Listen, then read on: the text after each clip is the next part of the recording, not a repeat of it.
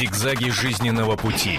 Ситуации, требующие отдельного внимания. Информационно-аналитическая программа «Особый случай». Анонс этой программы вы могли сегодня увидеть на первой полосе газеты «Комсомольская правда». Это «Особый случай» радио и телеканал «Комсомольская правда». И в этой студии легенда российской журналистики, спецкор «Комсомольской правды» Дарья Асламова. Добрый, Добрый день. день. А, ну что ж, и давайте прежде всего по посмотрим видеофрагмент, а потом, ну, вы сразу поймете, о чем будет идти речь, и вернемся уже в эту студию. Рамадан и Пасха, зов Муэдина и колокольный звон, медреце и семинарии, новенькие мечети и старинные шкатулки православных храмов. Казань, столица Татарстана и третья столица России, уже пять веков являет миру уникальный образец жительства христиан и мусульман. В этом почтенном, зажиточном городе все еще чувствуется дух обаяния Российской империи с ее этническим многообразием и редким даром веротерпимости. Репутация Татарстана как острова экономической стабильности и религиозной толерантности долгие годы была безупречной. Местные власти активно продвигали идею мягкого, просвещенного евроислама, своего рода ислам-лайт. Но последние трагические события все изменили.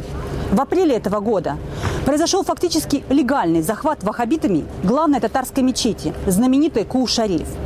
А в июле этого года было совершено покушение на муфти Татарстана и расстрелян его заместитель.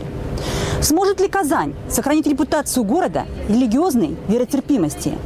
Или против болезни под названием ваххабизм лекарства нет?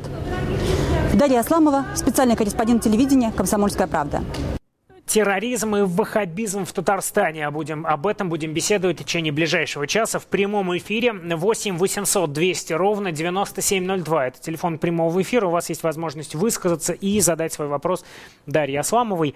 А, вот почему Татарстан? Потому что ваххабизм, ну, сразу на память на ум приходит Северный Кавказ, а тут Татарстан. Вроде там должно быть все спокойно. Там действительно было все очень спокойно, потому что пять веков живут в Казани, это действительно редкий случай, пять веков живут бок о бок христиане и мусульмане, там процентное соотношение 50 на 50. То есть 50% мусульмане, 50% не только христиане, там и люди самых разных национальностей, атеисты, никогда проблем не было.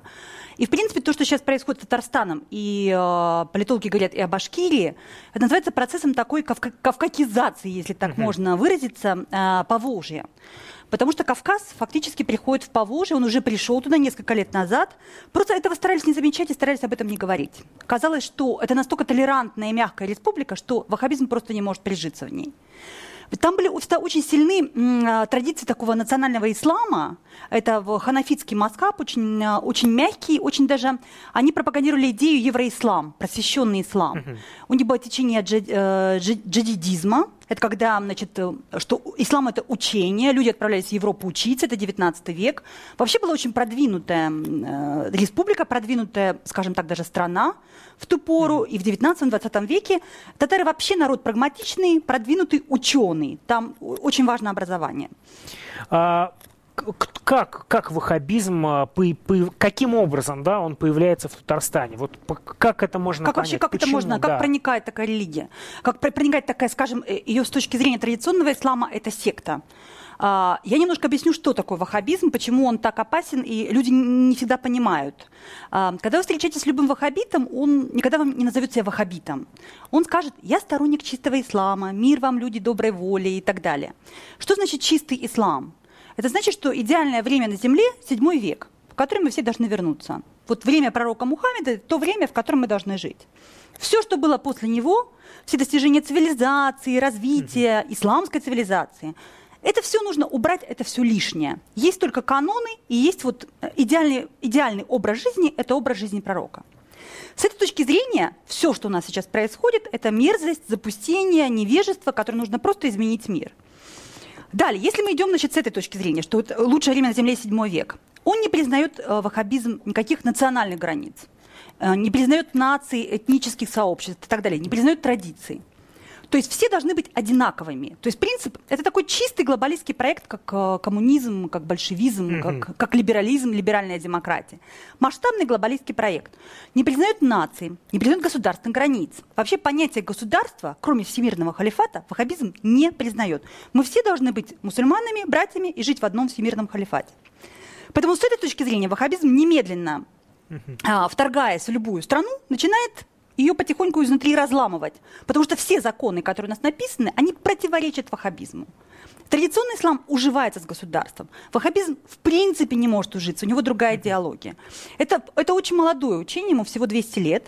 А, как бы для религии это не срок.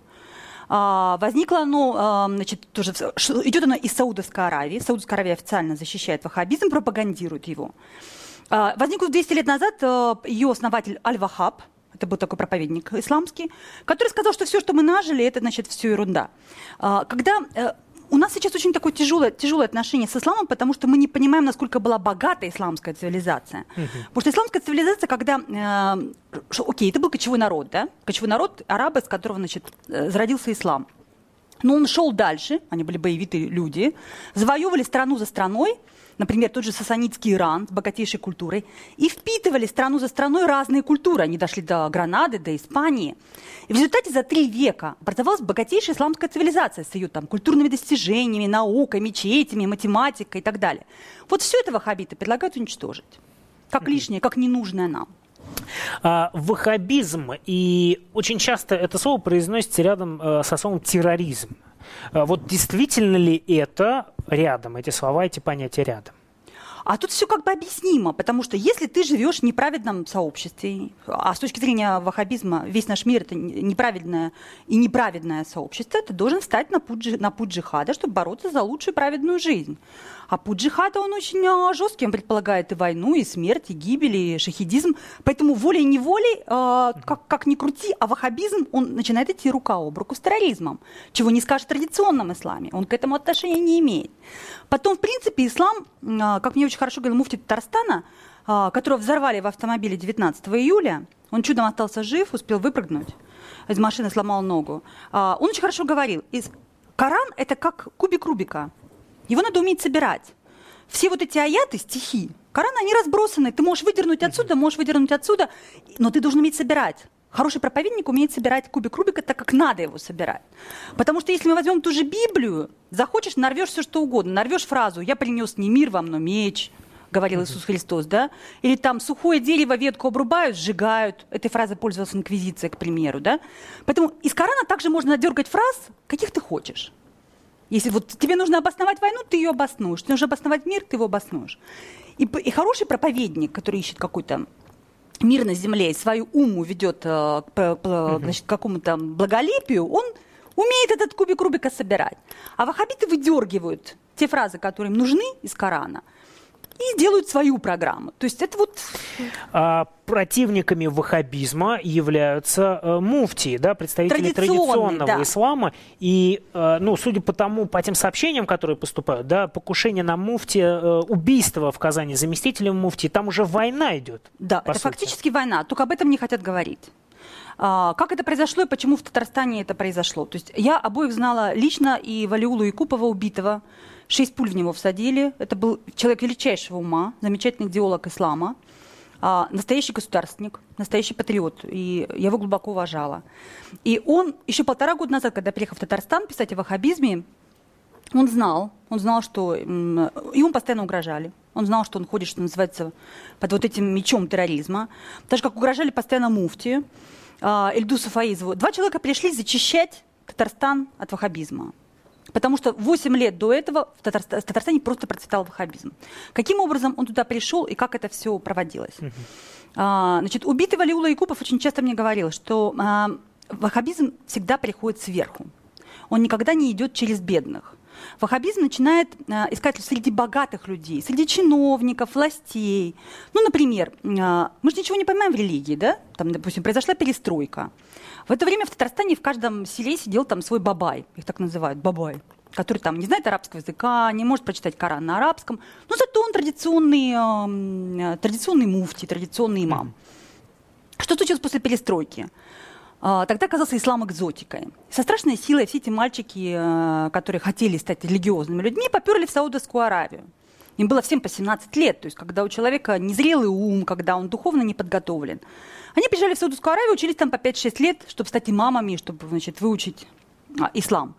Чему им там учили? А, в Саудовской Аравии вообще-то голову могут отрубить за отрицание ваххабизма на стадионе публично. А, их учили о том, что надо относиться хорошо к человеку мусульманину. А, а все остальные это, это люди, которые, значит, э, это проклятые язычники. Это те, с которыми нужно бороться. А, там совершенно моноконфессиональная среда. То есть, если живут одни рядом мусульмане, то естественно, что ты э, у тебя нет других никаких противоречий с ними, все, все одинаковые. А теперь представьте себе, что приезжают после этого эти мальчики, обучавшиеся в Саудовской Аравии. Все не приезжают в Татарстан, Дагестан, во все наши, значит, э, в Чечню. И говорят, слушайте, мои родители э, не читают намаз пять раз в сутки.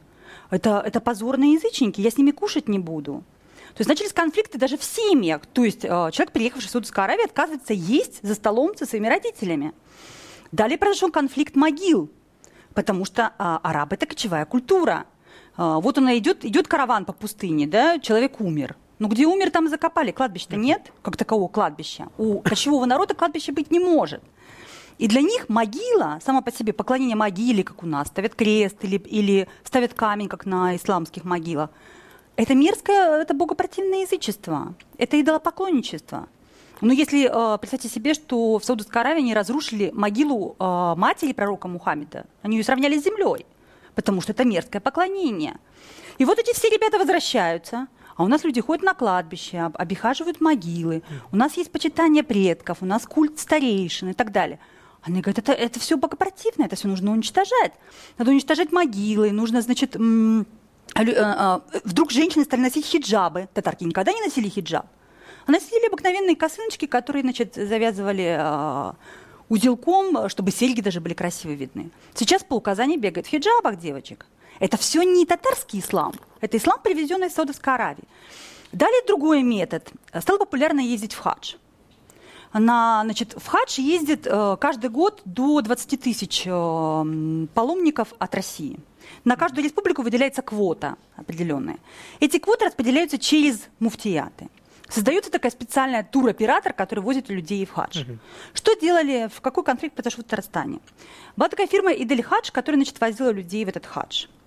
А, люди едут на автобусе из Казани до Саудовской Аравии. 18 суток они туда прут в одну сторону, 18 суток в другую сторону. На первом сидении вместо гида сидит проповедник ваххабистский проповедник, угу. который 18 суток тебе моет мозги в одну сторону, потом ты, значит, на хадже находишься минимум там 2-3 недели в этой Саудовской Аравии, каждый вечер вас собирают, начинаются духовные беседы, потом еще 18 суток вы едете с тем же проповедником. Обратно. Обратно. Происходит фантастическая идеологическая обработка. И, и вот того муфтия, которого сейчас Ильдуса Фаизова взорвали автомобиль, он сказал, что, ребята, будем садить своего проповедника, нашего национального традиционного проповедника.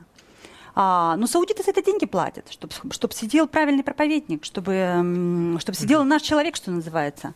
Вы знаете, начинает, возникает конфликт. Мы каждый год получаем людей с промытыми мозгами после этих хаджи, которых с ваххабистской идеологией, который поехал вполне приличным человеком, вернулся с тараканами в голове что мы должны строить всемирный халифат, что государство российское – это кефирское государство, государство неверных.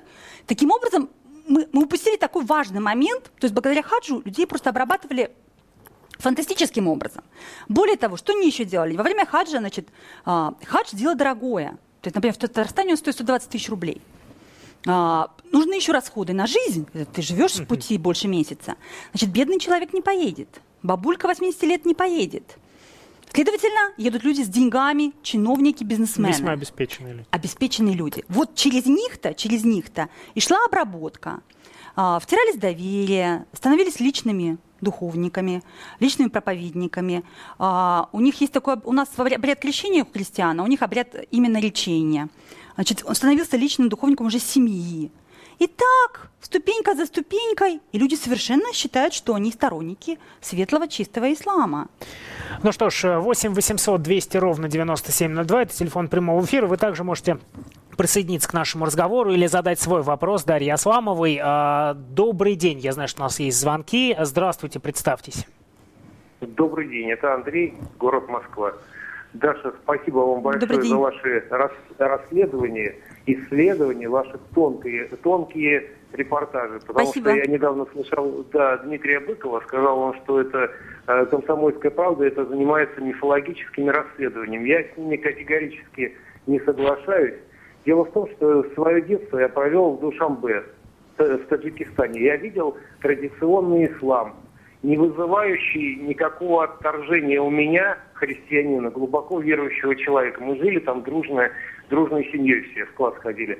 Но дело в том, что, знаете, вот как вы думаете, вот может быть я заблуждаюсь, вот в 2010 году Америка заключила с Саудовской Аравией, по-моему, на 600 на 60 миллиардов, или, ну, может, я ошибаюсь, но очень на большую сумму денег. Вот не является ли это взяткой Саудовской Аравии с ее, ну, представляете, это маленькое государство с ее маленькой армией, вот э, для чего это они готовятся?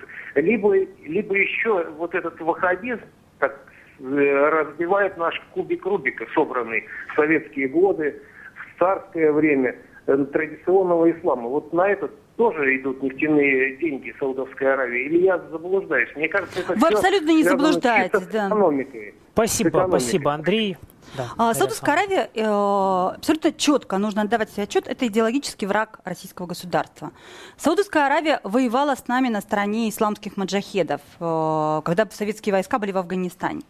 Саудовская Аравия вкладывала бешеные деньги в эту войну, я не, не, точные цифры никто не знает, и после того, как произошел распад СССР, была поставлена действительно стратегическая задача той же Саудовской Аравии, поскольку для них ислам и ваххабизм, ваххабизм это инструмент глобалистского проекта инструмент продвижения вперед и захватывания новых стран. А, по нашему счастью, а, часть денег, говорят, разворовали, которые сюда, сюда прислали до строительства ваххабизма, да. Но в целом сюда входят огромные деньги, идут просто потоком эти денежные средства. Все эти дети, которые уезжают учиться исламу туда, все не идут за счет Саудовской Аравии. Аравия, они дают им гранты, стипендии, они там проживают. Их просто превращают в зомби за несколько лет. А, практически 50% нашего духовенства сейчас а, закончило образование, получило а, в Саудовской Аравии. Можно себе представить, с чем они сюда приезжают и с какими мыслями. А, и поэтому о том, что то, что Саудовская Аравия ведет против нас войну, это абсолютно идеологическую войну, другими словами это не назовешь. А, мы должны это понимать, мы должны осознавать, и никаких вопросов толерантности о том, что дипломатических переговоров тут быть не может, потому что это, это фактически идеологический фронт, который был открыт. А, в самом начале э, нашего эфира мы увидели на экране главную э, мечеть Казани, и вы сказали о том, что она захвачена ваххабитами. Фактически да. Это была э, совершенно фантастическая история. А, значит, имам этой мечети Рамиль Юнусов, Мухаммедов. Это человек, который получил тоже образование в Саудовской Аравии. А, прославился еще тем, что значит, возил э, из Саудовской Аравии лидера саудовских маджахедов, воевавшего значит, против Советского Союза в Афганистане, чтобы читать лекции молодым, прекрасным, значит, религиозным мальчиком в городе Казани. Он трижды привозил, и власти смотрели, значит, сквозь пальцы. А, значит, эта мечеть, он был ее официальным имамом. А, он читал намаз по салафитскому канону, по, по канону, по ваххабистскому канону, то есть не по местному канону. А, масса бородатых значит, проповедников бродила вокруг этой мечети, то есть фактически он развел такой ваххабизм в главной государственной мечети Казани, в символе значит, империи, символе России и так далее. Когда пришел новый муфти Ильдус Фаизов, он первым делом сказал, что этот рассадник надо убирать. И он сместил его. А, в апреле было объявлено его смещение, о том, что имамом становится муфтий. Мгновенно со всего Татарстана приехало полторы тысячи бородатых ваххабитов. Все не собрались на эту главную площадь, Казанский Кремль, и сказали, что отсюда не уйдут. А, поднялся вой, крик, и власти просто сдали ситуацию. То есть из администрации президента позвонили Ильдусу Фаизу и сказали мечеть сдать. Угу. Ему пришлось пойти в мечеть под унижение, под орущую толпу фанатиков и объявить, что мечеть остается в ведении значит, вот, фактически ли, одного из лидеров ваххабизма, человека, который называет себя салафитом, который считает себя не сторонником традиционного ислама. И мечеть сдали. Не сдали бы мечеть в апреле, не было бы терактов в июле. Это практически угу. все люди, занимающиеся а, Ну вот это очень важный момент. А власти, они, у нас остается полторы минуты, а власти на это закрывают глаза? И федеральные, и местные? Дело в том, что все боятся, как они говорят, площади Тахрир. А, психологически, когда все это случилось, это, э, значит, толпы этих бородатых людей с плакатами, люди из Хизбут Тахрира и так далее, они, они страшно перепугались. Они сказали, ой, у нас сейчас начнется площадь Тахрир, у нас сейчас начнется египетская революция, тут арабская весна до нас дошла. И с этими криками сказали, давайте не будем ссориться. И вот под этим соусом «давайте не будем ссориться» мечеть сдали. А, сам Рамиль Юнусов неизвестно сейчас где. Ну, то есть он какое-то время уезжал вроде в Лондон, потом остался. А, с мечетью, по-моему, сейчас руководит другой человек, уже после терактов. Не могу сейчас сказать, как ситуация уже вот до деталей развивается. Но вот э, это был просто страх, страх любого обострения. Наши власти боятся сталкиваться э, с религией напрямую. У нас нет экспертов, у нас нет религи- религиоведов, и у нас, вернее, они есть, их просто не допускают, э, не допускают просто к решениям, а решения просто необходимо принимать. И мы поговорим вот во второй части о том, какие они могут быть решения. Э, что делать на этот вопрос? Э, узнаем ответы, варианты ответов уже в следующей части нашей программы. Напомню, это прямой эфир, это программа «Особый случай». В этой студии обозреватель «Комсомольской правды» Дарья Асламова, э, которая не только рассказывает о том, что происходит в Татарстане, она знакома была с теми людьми, с, с заместителем главного муфтия Татарстана и с главным муфтием. Напомню, зам главного муфтия Татарстана скончался скончался летом 2012 года в результате теракта. А, продолжим наш разговор через несколько минут. А, не переключайтесь. И, конечно же, присоединяйтесь к нашему разговору. Телефон прямого эфира 8 800 200 ровно 9702. Через несколько минут продолжим. Об этом нельзя не говорить. Особый случай. Мы продолжаем. Вы слушаете радио «Комсомольская правда». Также мы по традиции приветствуем всех зрителей нашего телеканала. Это программа «Особый случай». В этой студии обозреватель «Комсомольской правды» Дарья, Дарья Асламова. Еще раз день добрый. А, сегодня мы обсуждаем ваххабизм в Татарстане. Кавказ пришел а, в Казань в худшем смысле этого слова.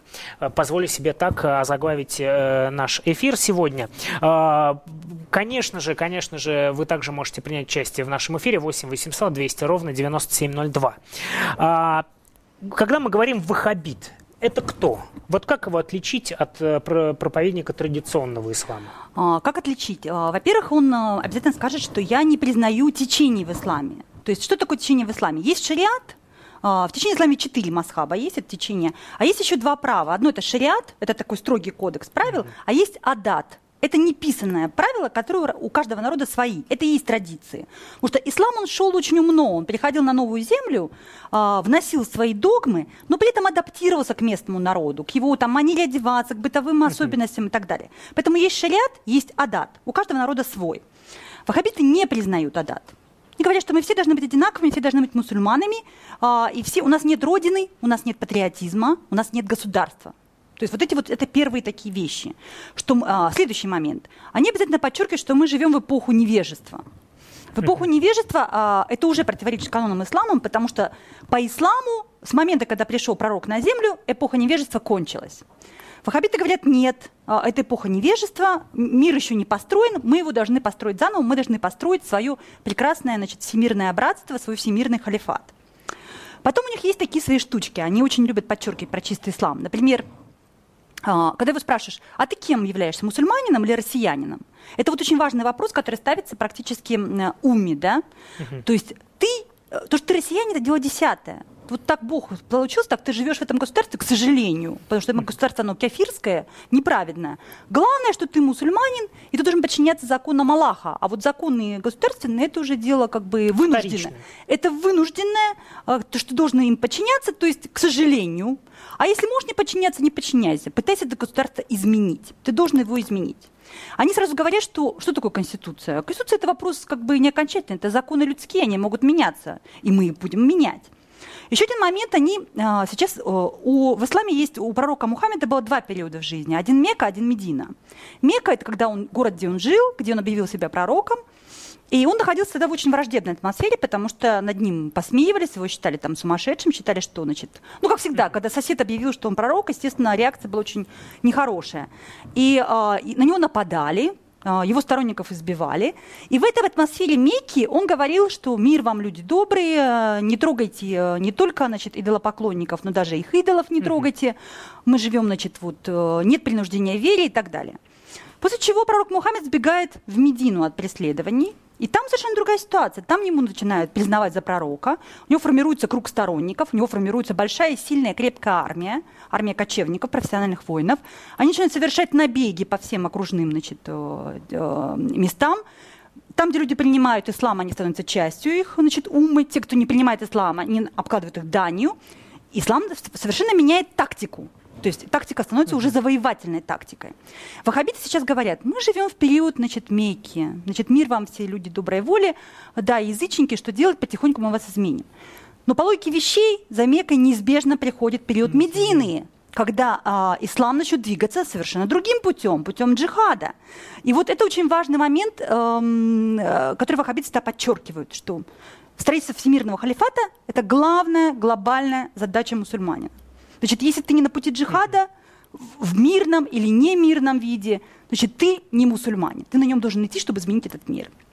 А, ну что ж, пару звонков э, предлагаю принять, а потом верню, вернемся в студию. Добрый день, представьтесь. Алло, здравствуйте, меня Михаил зовут. Я бы вот хотел сказать, что мы как бы все время стремимся обсуждать религию, э, то мы, мусульманство, то у нас отклонение в христианстве. А вот как бы хотелось бы, чтобы мы э, вообще эту тему не поднимали, потому что она как раз и создает вот эти противоречия, которые и в религии, и в жизни нашу непосредственно. То есть вот вы сейчас практически перечислили то, что э, ваххабиты. А там же ничего такого, как, такого, как говорится, агрессивного-то нет. И мы опять пропагандируем то, что мы пропагандируем. Спасибо, а вот, спасибо например, большое. То же самое, да, ну, э, насчет агрессивного я бы поспорил, потому что этим летом, ну, как минимум, просто для справки был, э, был, было совершено убийство, да, на заместителя... И покушение. Глав... И покушение. Два теракта, да. да. Два теракта в Казани, да. В, в самом мирном городе считается, одним из самых мирных городов исламских России. И, один, и вообще один из, э, как считается, один из самых успешных э, регионов и городов Благополучный страны. и так далее, да. А, давайте еще один звонок примем, потом вернемся в эту студию. Добрый день. Алло. Здравствуйте, как вас зовут и откуда вы нам дозвонились? Меня, меня Александр. Я живу в Ижевске сейчас. Жил я 24 года в набережных Челнах. Угу. Приехал строить КАМАЗ э, значит, по комсомольской путевке. Вот. И когда значит, у меня один ребенок родился в 77 году, в 76 году двое. Вот. И когда ему лет было 5-6 перед школой, и начали уже тогда говорить, значит, тогда говорят, ты иди из песочницы, из песочницы, ты не татарин. Уже тогда это было, проявилось. Вот. И потом, значит, я, значит, у меня ученики были, да, и они мне, значит, начали заявлять, э, значит, а мы выезжали там и на природу, везде выезжали, да. Ты не татарин, ты не татарин, ты не мусульманин. Вот я говорю, слушай, и что получается? Значит, получается, мы кильку открывали, одну и ту же банку. Ты что, значит, считаешь, что я на одну кильку больше твоего съел? Что ли? Я-то в чем виноват? Я не коммунист. Я не это мои Понятно. Не, не, спасибо, гражданин, спасибо, да, да. да. Спасибо большое. А, Кстати, вот... вот набережные Челны называют да. родовым гнездом ваххабитов в Татарстане. Угу. Так что я очень понимаю человека, о чем он говорит. А, еще очень хочется спросить, э, где вербуют людей? Да? Ваххабизм расширяется? Как, вот где тут очень много, очень много таких э, интересных э, деталей. Вообще в моду входит субкультура джихада. Ее так уже называют э, социологи, именно субкультура джихада. А, есть такой чеченский бард э, Тимур Муцураев – он поет на русском, кстати. Поет такие проникновенные, его называют высоцким ваххабизма. Высоцким, значит, э, шансон, исламский шансон. Там, значит, описание мученичества маджахедов. Значит, у него есть такая песня «12 тысяч маджахедов». Значит, там, э, значит, пытки, как, как уходит романтика вся под поле лесная. О том, как в лесу люди живут, как они уходят в лес, бороться, шахиды и так далее. В том же Татарстане с упоением э, молодые люди слушают, слушают вот эти песни, там, клипы, все, значит, такая романтика ну, скажем так, романтика терроризма по-своему, когда вы смотрите на, этот, на эти клипы. А, более того, доходит до смешного, что татары стали учиться танцевать лезгинку, которую они вообще никогда не танцевали, это становится иногда модным. Модным становится такая кавказская манера поведения. Почему? Во-первых, э, очень много людей переезжает с Северного Кавказа в Татарстан. Тут две причины. Первое, что в прошлом году Дока Умаров, есть такой Имарат Кавказ, виртуальное государство, которое, значит, uh-huh. террористические организации ваххабистские, значит, признают, что это должен быть Имарат Кавказ. И Дока Умаров в прошлом году, лидер вот этих вот эм, маджахедов, объявил, что джихад должен, э, значит, э, нужно совершить хиджру, переселение в Татарстан, что джихад должен прийти в Татарстан. Никто не обратил на это внимание в ту пору, а на самом деле все так и произошло. И кавказцы, э, Северного Кавказа очень много людей поехало. Э, вначале, во-первых, им удобно, потому что Татарстан очень лояльное, терпимое место. Их там никто не прессует, они женятся на местных татарках, они начинают проповедовать в мечетях. Ну, такой крайне пуганных идиотов, как его называют, да. Такое светлое э, место. Человек молится, значит, он хороший. О чем он там молится, непонятно. Второй момент, что э, э, было ясно, что татары, как народ прагматичный, торговый, богатый, вряд ли пойдут на джихад. То есть вряд ли пойдут значит, в терроризм. То есть нет социальной базы. Всегда считала, что нет социальной базы. А, где стали искать сторонников? Прежде всего в тюрьме. Так называемый тюремный джихад. Был даже, были, были даже не свои идеологи, официальные муфтии. 8 э, лет был официальный муфтий. По-моему, его была фамилия а, Кадакаев, если я не ошибаюсь, могу ошибиться. А, Марат Кудакаев, да. Он занимался в духовном управлении мусульман э, пропагандой значит, э, ваххабизма по тюрьмам. То есть садится человек в тюрьму, там у него в соседней камере, например, сидит светлый человек из Хизбут Тахрира. Хизбут Тахрир у нас признан террористической организацией, и из-за него, значит, полагается тюрьма. Пока он один сидит, он за один год завербует себе человек 100 сторонников. Среди вот этих вот молодых криминальных, mm-hmm. рисковых, а, людей, которые сидят, развесив уши, все это слушают.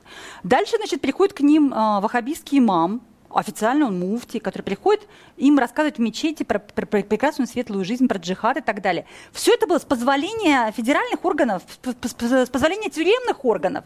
Ну как они считали, что в тюрьме считали так, ну, если человек э, грешник, хорошо бы им мечеть построить, церковь построить, пусть сюда приходят священники, имамы, воспитывают их, говорят им про нравственность. Вот таким образом 8 лет в Татарстане по тюрьмам работали ваххабиты. То есть вещь совершенно фантастическая. Угу.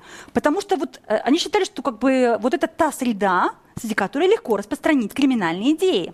Сейчас в Татарстане пошел в моду уже религиозный рэкет. То есть если раньше по рынкам... Религиозный рэкет. Э, религиозный рэкет, да, его так называют. То есть раньше по рынкам ходили, деньги собирали там. Угу. Дай мне денег, потому что они у тебя есть, да? Грабили. А теперь к тебе подойдут и скажут, ты там помидорами торгуешь. Ты кто там? Ты мусульманин? Да, я мусульманин. Ага. Давай деньги на джихад там, ты должен нам вот э, за, закят, закят это э, некая доля на милостыню выделяется, на джихад и так далее. Ты должен эти деньги как мусульманин выплатить. Если тебе говорят, нет, я не мусульманин, я там христианин. Ага, ты неверный. Значит, ты должен платить джизью. Джизия – это налог на неверных. Это такой религиозный модный рэкет. То есть люди стали собирать деньги таким образом. Uh, у нас остается 4 минуты. Вот мы вспомнили uh, о властях, uh, и политика и религия оказались смешанными в какой-то момент в Татарстане. Мы об этом говорили в перерыве. Демократы, ваххабиты, националисты в какой-то момент все они оказались все в одной кстати, да. Как это, это произошло? Это очень смешно. А, поскольку идея значит, демократической оппозиции белоленточных сейчас идет в том, чтобы всех свалить в одну кучу, давайте свалим власть и там разберемся. Когда значит, произошли теракты, а, начались людей стали задерживать, естественно. Вот летние против э, Летние муфти, против муфти, зам, э, заместителя муфти, убитого заместителя муфти. Людей, соответственно, стали арестовывать. Ваххабиты подняли страшный крик, что наших бьют, репрессии против мусульман. А дальше началось полное безумие. Значит, из Москвы приехал Удальцов, который как бы э, то есть, приехал поддерживать, значит, нет репрессиям против мусульман. Русский националист Удальцов, значит, приехал туда. Там ему предоставили трибуну татарские националисты. Значит, то есть, и когда журналисты на общем митинге спрашивают, вообще соображаете, господин Дальцов, с кем вы в одной компании оказались? Вы оказались вместе значит, с татарскими националистами. Это воспитанники тех, кто предлагал в 90-е годы отправлять детей от смешанных браков русско-татарских в крематорий, то есть убивать детей. Это вот их воспитанники сейчас.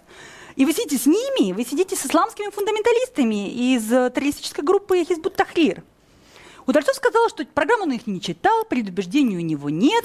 А, и вообще наша, наша задача сейчас консолидировать м, общие силы, все, которые способны сопротивляться значит, э, правящему режиму. Вот такая песня. Почему он не понимает, что с точки зрения ваххабитов Первых, кого повесит ваххабиты, это будут националисты, потому что это худшие враги ваххабитов. И Сергей а Дать. второй это будут демократы. А, да? У нас остается совсем немного времени. К сожалению, не сможем мы принять телефонные звонки, но спасибо всем тем, кто позвонил. В завершении, а что делать? Э, потому что ситуация очень серьезная, и мы, ну, мало внимания, очевидно, власти этому уделяют. Что делать, на ваш взгляд? На самом деле, то, что делать, предлагается уже несколько лет э, религиозными людьми, а, то, то, что делала Екатерина II, которая разрешила первый ислам, ну как разрешила, легализовала ислам, разрешила строить мечети, они просто в российском государстве выстроили абсолютно строгую религиозную вертикаль власти. То, что делает Турция, где муфти является чиновником, абсолютно подконтрольным государству.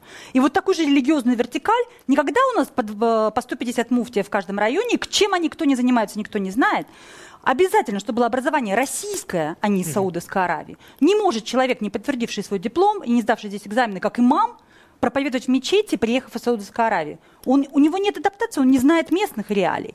И, э, вводить централизованное образование для них, как уже сделали в Казани, есть прекрасный исламский университет, где готовят муфтиев, угу. своих родных, которые как минимум знают обстановку и э, э, лояльны государству этому российскому и способны уживаться с самыми разными национальностями. Екатерина II предлагала вот именно такую религиозную вертикаль, ее успешно выстрелили, она успешно два века работала в Российской империи. Ну что ж, остается только верить, что эти предложения будут реализованы. Но веры немного пока что. Да. Дарья Асламова, обозреватель «Комсомольской правды», была в этой студии и рассказала о том, что ваххабизм становится, процветает в Татарстане, хотя какое-то время назад это было представить сложно. А, ну что ж, еще раз спасибо большое, что пришли. Конечно же, в завершении этой программы рекомендую читать, смотреть эм, материалы Дарьи Асламовой на нашем сайте kp.ru и не только посвященное, естественно, ваххабизму в Татарстане, интервью, э, различные интервью, в том числе интервью, эксклюзивное интервью с э, зам, с погибшим заместителем э, а, муфти, муфти да. Татарстана. Это была программа «Особый случай». Для вас работал Александр Яковлев. А, продолжение обсуждения всех тем, которые вы слышали на странице газеты «Комсомольская правда» на нашем сайте kp.ru. Но наш э, информационный день на этом продолжается. А, через некоторое время новости, а потом э, ряд других интересных программ. Не, не переключайтесь. Зигзаги жизненного пути. Ситуации, требующие отдельного внимания. Информационно-аналитическая программа «Особый случай».